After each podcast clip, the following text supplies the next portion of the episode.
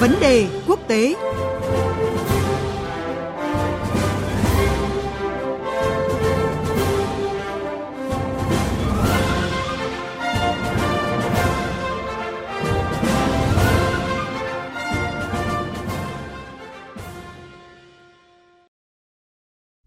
Thưa quý vị và các bạn, sau khi bị ba nước là Mỹ, Australia và Anh gạt ra bên lề với liên minh AUKUS và hợp đồng tàu ngầm giá trị khổng lồ, dư luận Pháp đang dậy sóng và kêu gọi chính phủ Pháp cần có hành động đáp trả mạnh mẽ.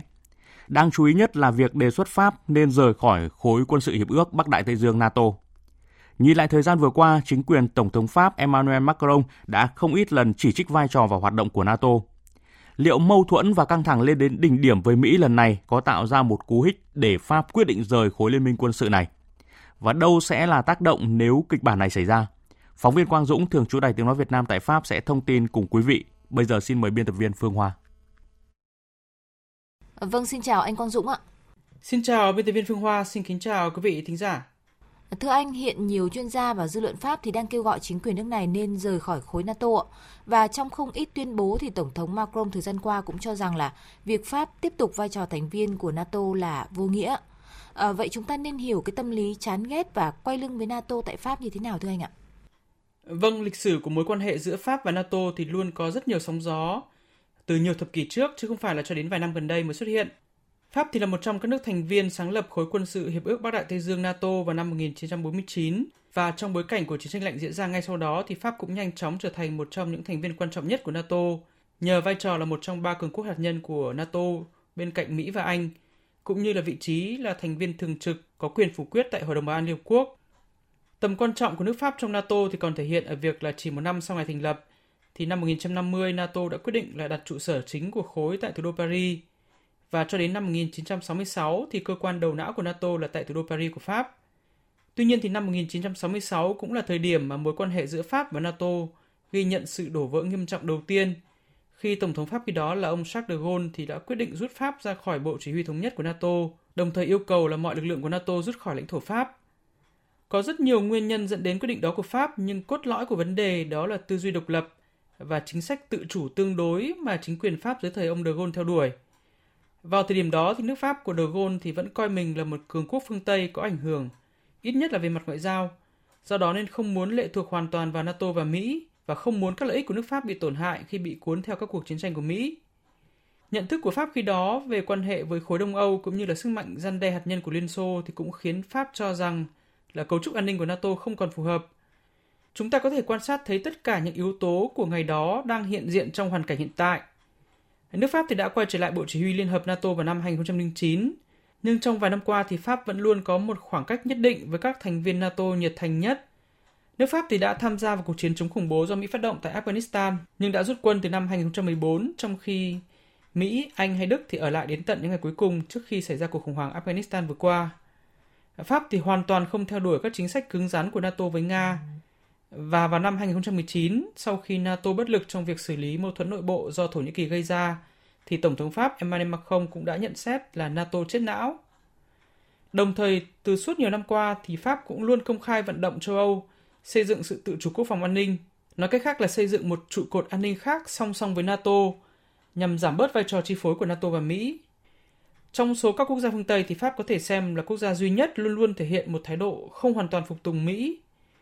và tất cả những điều này lý giải cho việc tại sao các chính trị gia Pháp, trong đó thì đa số là những người tự nhận mình là người theo đuổi chủ nghĩa De Gaulle, à, lại có thể dễ dàng thảo luận việc Pháp rời NATO như thế vào thời điểm hiện nay. Vậy à, đặt trong trường hợp mà Pháp, một thành viên quan trọng hàng đầu, quyết định rời khỏi NATO, thì à, điều này có đồng nghĩa là Liên minh quân sự Bắc Đại Tây Dương sẽ đứng trước cái nguy cơ tan rã hay không? Và tác động của kịch bản này là gì thưa anh ạ? Pháp là thành viên quan trọng hàng đầu của NATO. Tuy nhiên thì Pháp không phải là thành viên không thể thay thế của NATO. Ở trong khối quân sự này thì quốc gia duy nhất giữ vị thế đó là Mỹ. Vì thế nếu Pháp lại quyết định rời NATO thì khối quân sự này cũng không có nguy cơ tan rã. Trong nội bộ NATO thì đại đa số các nước thành viên, kể cả là một cường quốc như nước Đức, thì cũng đều coi ô an ninh của Mỹ là yếu tố quan trọng nhất để đảm bảo an ninh cho mình,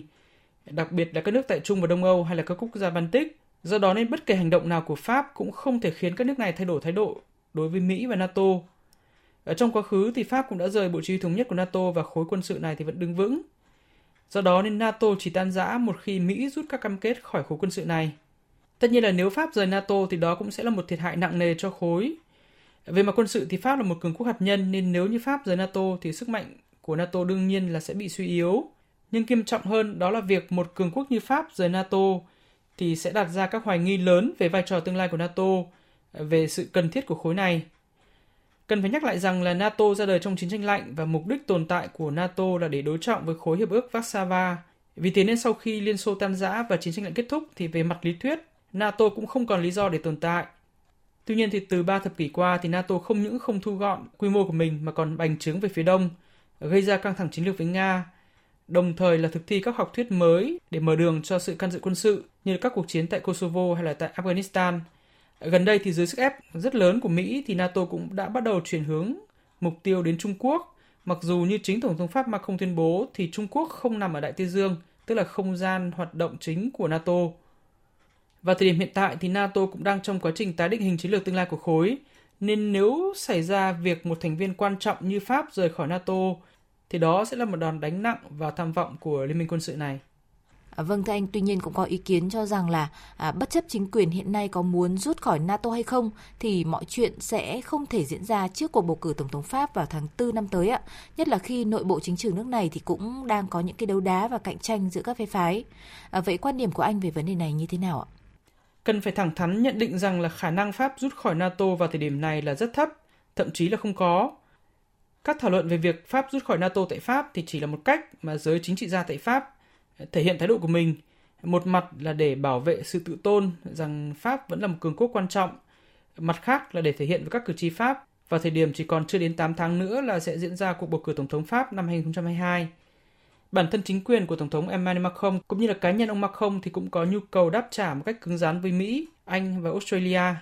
Tuy nhiên, qua phản ứng rất chậm chạp của Liên minh châu Âu và các nước khác tại châu Âu, đặc biệt là Đức, thì có thể thấy là Pháp khá đơn độc và việc Pháp phản ứng quá quyết liệt thì cũng không hẳn là đã được châu Âu ủng hộ. À, dù sau đó thì các ngoại trưởng Liên minh châu Âu cũng đồng ý với Pháp rằng là cần phải yêu cầu Mỹ, Anh, Australia giải thích. Tuy nhiên dù khả năng rời NATO là rất ít, nhưng vụ việc vừa qua thì cứ sẽ càng khiến cho Pháp quyết tâm hơn trong việc thúc đẩy châu Âu xây dựng năng lực quốc phòng riêng, tự chủ hơn so với Mỹ và NATO. À, trong tuần trước thì Chủ tịch Ủy ban châu Âu bà Ursula von der Leyen cũng đã thông báo cho biết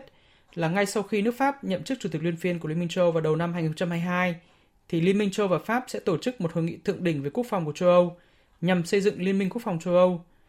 Trong ngày hôm qua, 22 tháng 9, thì Pháp cũng đã công bố ngân sách quốc phòng cao nhất từ trước đến nay của nước này là khoảng 49 tỷ euro.